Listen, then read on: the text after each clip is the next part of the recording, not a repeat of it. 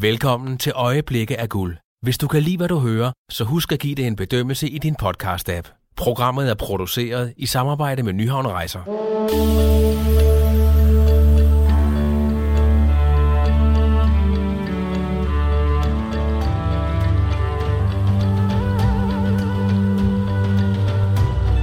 Velkommen til Øjeblikke af Guld.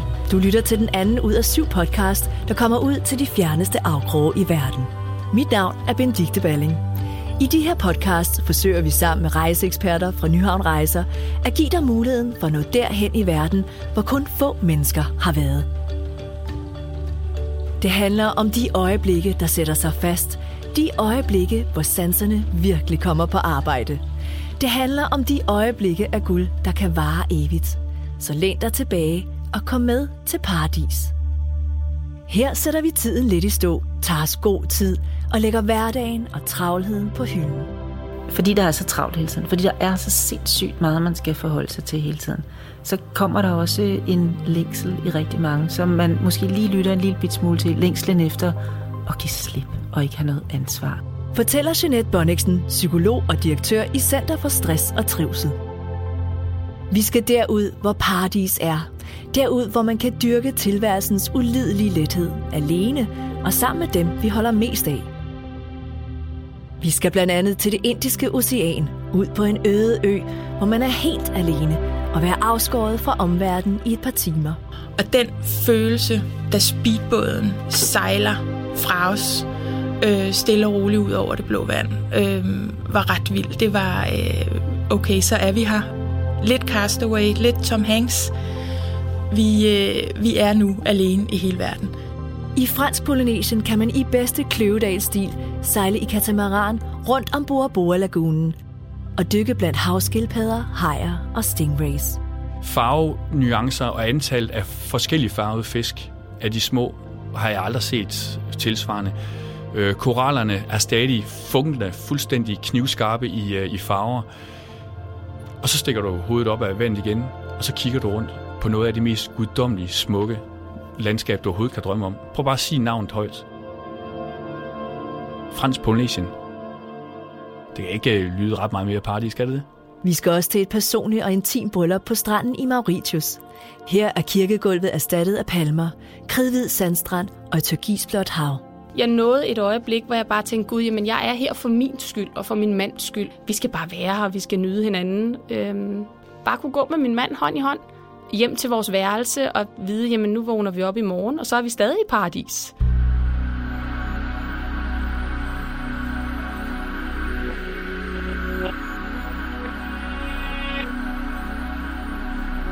I det indiske ocean ligger østaten Maldiverne. Det er over 1600 øer, der ligger i små atoller. For at komme derud, skal man flyve til en lufthavn, der ligger på en ø for sig selv.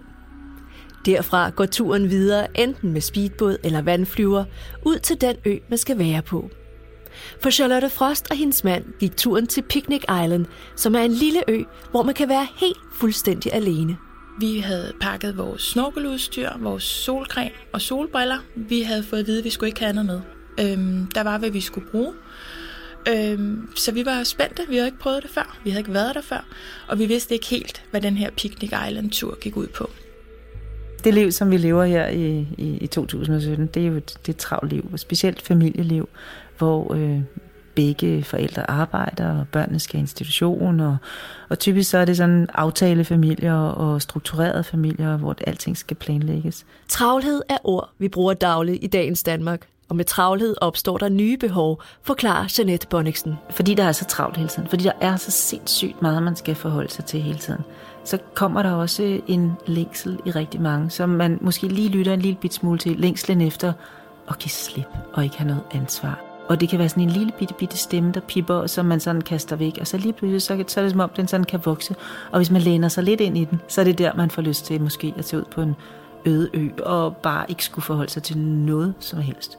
Bare lade livet svømme forbi og nyde solen, og, og det eneste, man skal koncentrere sig om, det er, hvad man skal putte i munden i virkeligheden. Ikke? Så som aftalt stod vi klar nede på øh, jettien på hotellet kl. 11.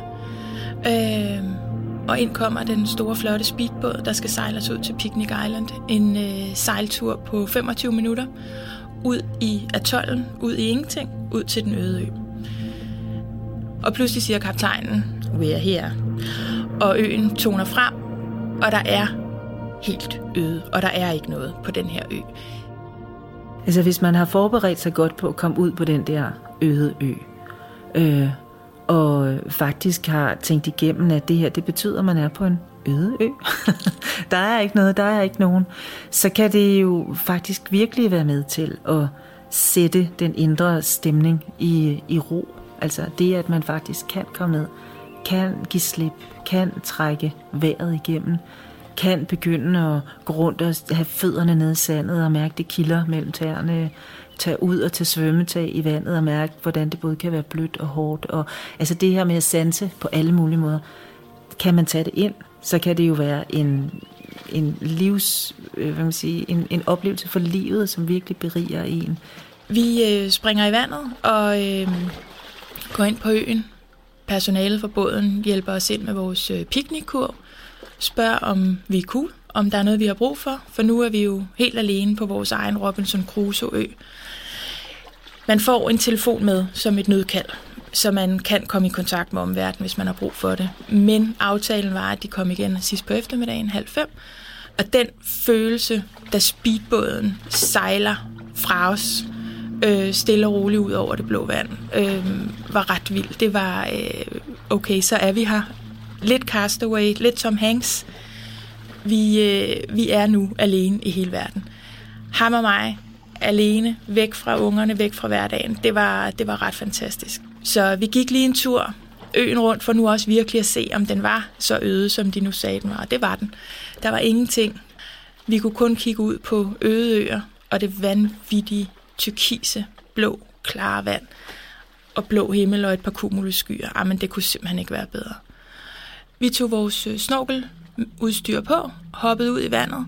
Der var et super flot rev, man kunne svømme ud til, jeg tror 20 meter ude, hvor vi var smadret heldige at se skildpadder og reef sharks, parrotfish, en masse fantastiske revfisk, som man ser de fleste steder på Maldiverne. Men det var helt unikt bare at være os to i det her kæmpe ocean af blåt. Altså vælger man at tage ud på, på, på Nødø sammen med sin partner, øh, så øh, fordi man rent faktisk gerne vil øh, berige parforholdet, så er det selvfølgelig super vigtigt, at man ikke tager dig ud og skal løse konflikter, men man faktisk tager dig ud for at udvide ens oplevelse af nærvær og samvær. Øhm, og så er der ikke nogen tvivl om, at hvis man giver sig hen i det, og ved, der er dig, der er mig, nu skal vi nyde sammen, øh, og, og man faktisk har det fælles ønske om bare at nyde der, jamen så er der stensikker på, at rigtig mange de vil føle, at de bliver øh, forelskede til langt op over begge ører, og hjerterne blafrer, og de vil aldrig hjem derfra. Vi gjorde det, man gør på Maldiverne. Vi lavede ikke en pind. Vi slappede af, vi snakkede, vi svømmede, vi havde en vanvittig lækker dag. Omgivelserne kunne ikke være bedre. Øh, det er jo blot lige meget, hvor man kigger hen. Solen skinnede, solcreme var faktisk det, vi fik allermest brug for, så det var et godt tip at tage det med. Det var, øh, det var en fed eftermiddag, der gik alt, alt, alt for hurtigt. Øhm, pludselig kommer speedbåden jo tilbage, og det var vi på ingen måde klar til. Men øh, vi måtte jo øh, bide det sure æble og pakke øh, vores øh, få ting sammen, hoppe op i speedbåden igen, og med en lille tår i øjenkrogen øh, sejlede vi derfra. Øh, det havde været en af de absolut allerbedste dage på, øh, på vores tur til Maldiverne. Så det er faktisk en tur, vi, øh, vi tit kan tænke tilbage på. Og bliver rigtig glad. Ej, det er frygt, altså. Vanvittigt. Ej, jeg bliver helt rørt, det er altså mærkeligt. Ja, prøv lige at se mine øjne. Er det ikke underligt? Øh, når, man, når man kommer og, og, hvad kan man sige, og, og erindrer noget, der har været så fuldstændig vidunderligt for en, øh, så bliver man jo rørt med alle sine sanser. Man bliver, man bliver bevæget i sit hjerte og i sin krop og med sin, hvad kan man sige, og de billeder, der faktisk kommer frem igen.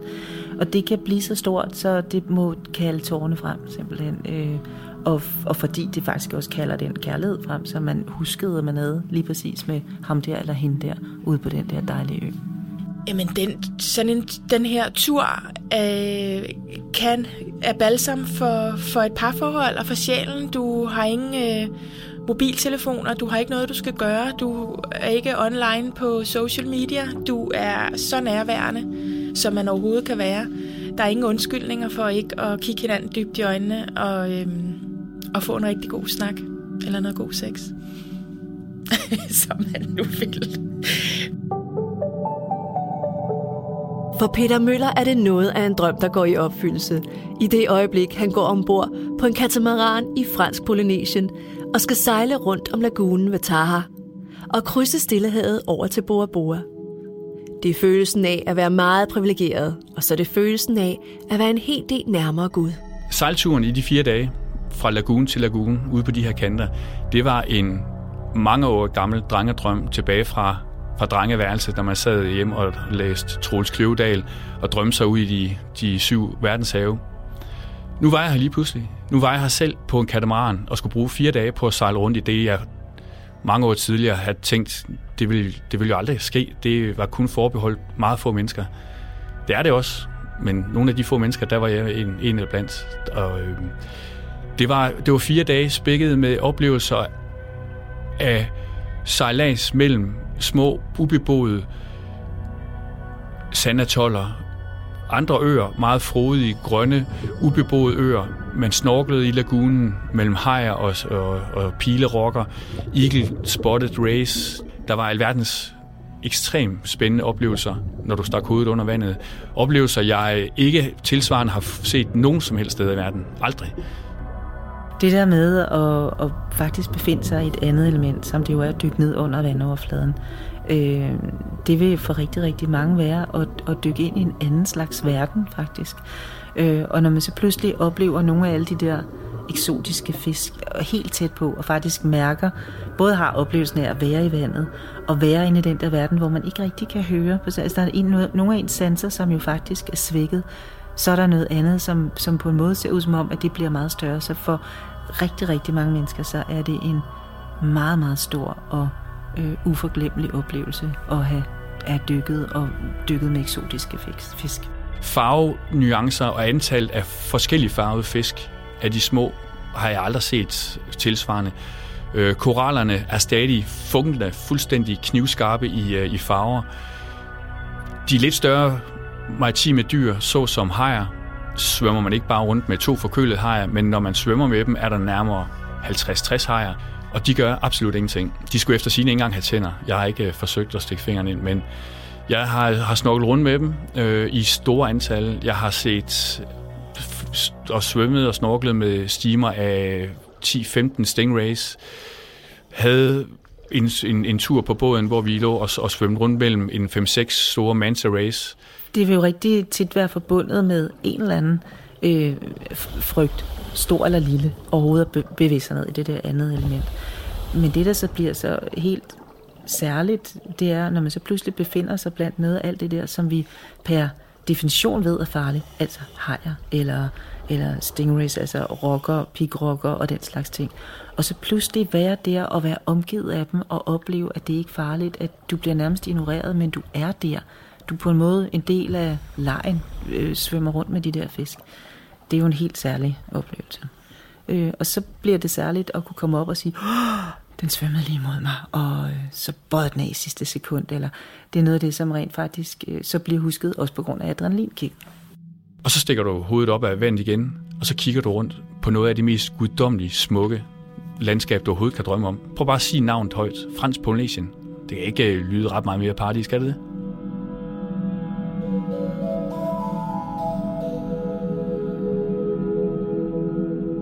Marie Ankær Øen og hendes mand valgte at sige ja til hinanden på en strand på Mauritius. Mauritius ligger i det indiske ocean ud for Afrikas kyst. Det er en gammel vulkanø på størrelse med Fyn. Det er et sted, man kommer for at nyde naturen, slappe af og være sammen med dem, man elsker. Her er mange forskellige befolkningsgrupper samlet på et forholdsvis lille areal, og man har følelsen af, at alle lever i fred og harmoni side om side. Vi øh, Vi var så heldige, at vi faktisk var blevet inviteret til en, på en sølvbryllupsferie af mine forældre. Og så sagde jeg til min mand, kunne det ikke være super sjovt, at vi så valgte at blive gift på deres sølvbryllupsdag. Så vi synes, at det var det helt rigtige for os at, at vælge at tage ud på en, en god rejse, og så oven i købet sammen med min familie, og så blive gift på, på en strand. Det at vælge at tage ud i verden og blive øh, videt øh, en god ægteskab, det, det, det, er jo, tænk, det, det er jo faktisk fordi, at dem, som, som gør det, de vil gerne have, at det her det er noget helt særligt. De gør noget, som ingen andre har gjort. Øh, så det er både noget med øh, fortællingen om det bagefter, rent faktisk, vi gjorde det her helt særligt.